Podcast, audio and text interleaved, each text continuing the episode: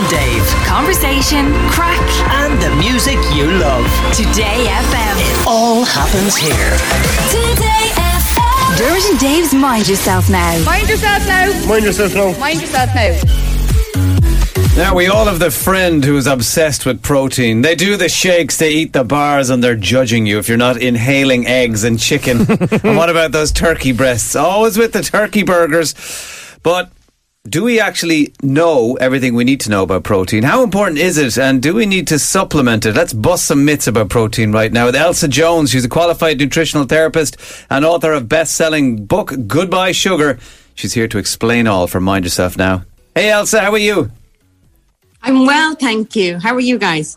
We're great. Lovely to have you on the show again. So, look, we all know protein guy or protein gal who make a point of walking around with as many people to see them as possible with their protein shake. Do we really need those shakes? Are they actually doing anything for us? Well, it really depends, I guess, on what your lifestyle is and what your goals are.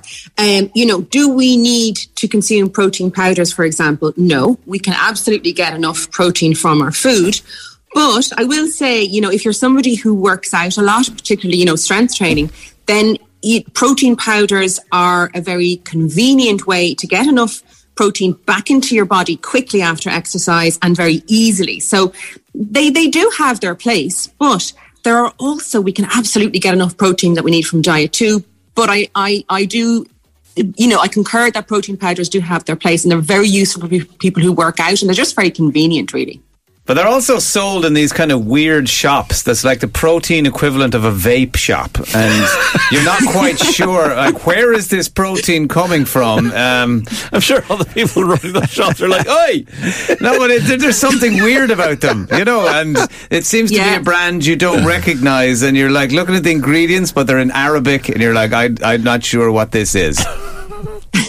Well, that's actually, do you know what? It's, it's a really good point that you make. And I think if you are somebody who consumes protein powder regularly, I think it's really important that you choose a protein powder that has undergone third party testing. So you want to choose a formula, not ideally, you know, obviously I know you have to take budgeting into consideration, but if you're consuming it regularly, you need to choose a formula that's, you know, it's a clean formula, that it doesn't check that it doesn't have unnecessary additives or contaminants.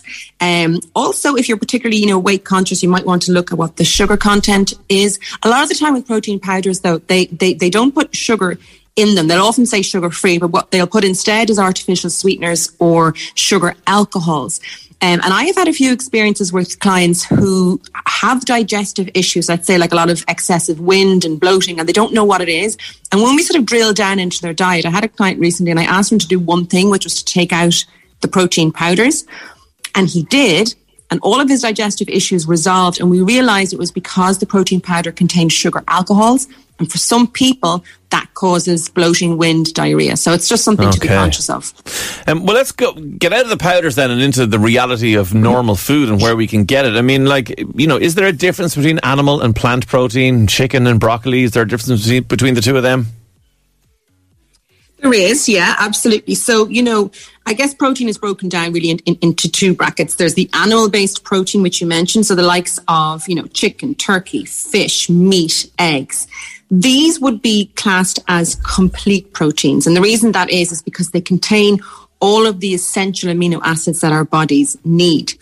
Now, the plant based proteins, that's the likes of your beans, your lentils, your nuts, your seeds, your tofu, whole grains, green leafy veg. They are also good sources of protein. However, some of them don't contain all of the essential amino acids that our body needs. So, for example, if you are a vegan, you can still get all of the protein that your body needs, but you do need to make sure that you consume a really wide variety of plant based proteins, the ones that I just mentioned, so that over the course of a day, you will get all of the essential amino acids that your body needs. So that mm. does take extra thought and planning and consideration if you don't consume a lot of animal protein in your diet. Gotcha. And is there a good time of the day? I mean, we always kind of go, "I've just done a workout, must get protein." But like, is, like Dermot, for example, can barely function beyond nine fifteen if he hasn't had several forms of chicken. I have to have, if I don't have protein in the morning, and it took me years to realize what was wrong with me, if I don't have protein first thing in the morning, I, by lunchtime, I'm wiped. But if I if I have like eggs for breakfast, I'm I'm good to go all day, and I w- I won't even get that hungry. Yeah, it's, it's actually a really good point. What you choose to eat for breakfast kind of sets the stage for blood sugar control for the rest of the day. So when you start with a protein rich breakfast, you basically are, are, are really kind of setting the stage for good blood sugar control. And the, the reality is with protein, protein has so many jobs in the body. I mean, literally from, you know, maintaining our muscles, our tendons, our hair, making hormones. But from even just purely a, a weight management point of view, uh, dietary protein is so helpful because, like you having your eggs first thing in the morning, it really helps you to stay fuller for longer.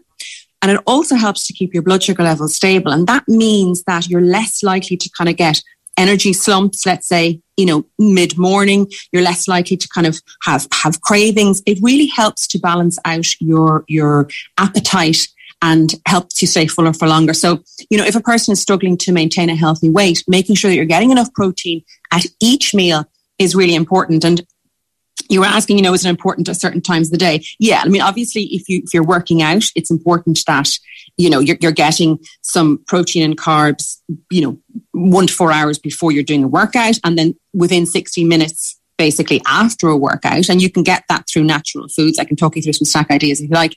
But really, it's across how much protein you're getting in across the whole day. That's really important. And Yeah. that should be divided up between your main meals and your snacks. So you're not trying to fit, you know, two steaks into the one meal in the evening. You really want to get it in. Mm. Well, talk to us about then finally, Elsa, where else we can get our protein? Because everybody knows turkey burgers and steaks and chicken and eggs and that, but a lot of people don't feel that comfortable eating that much meat all the time. So, where else can we get our protein? And maybe are there foods we're not thinking of?